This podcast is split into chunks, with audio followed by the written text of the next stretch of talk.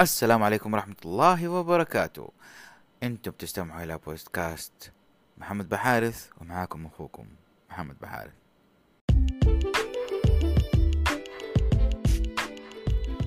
اليوم حنتكلم عن موضوع مهم جدا في ريادة الأعمال ومهم جدا في نجاح الشركات الناشئة الابتكار والاختراع. في عالم متسارع اليوم الابتكار مرة صار مهم من أي أكتر, أكتر من أي وقت. لكن إيش هو الابتكار بالضبط؟ الابتكار ما هو بس اختراع شيء جديد لا.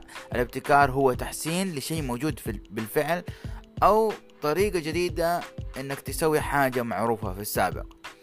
فنحن كريادين أعمال الابتكار لازم إنه يكون في قلب كل شيء تقوم فيه.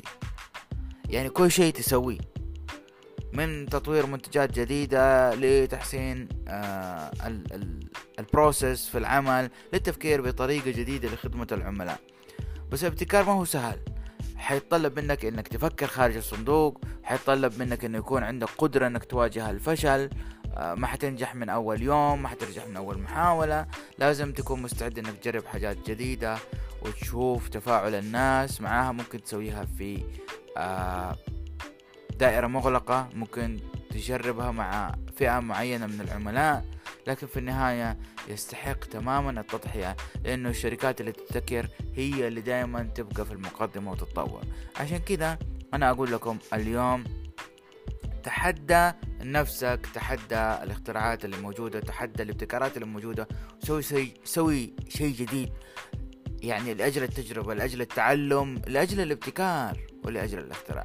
عشان تكونوا مبتكرين في كل شيء تسووه أتذكروا دائما إن الأعمال الناجحة تعتمد على الابتكار والابتكار يبدأ فيكم. وتذكروا كم ابتكار غير العالم وكم شركة مبنية على الابتكار وبراءة الاختراع كم صارت قيمتها اليوم.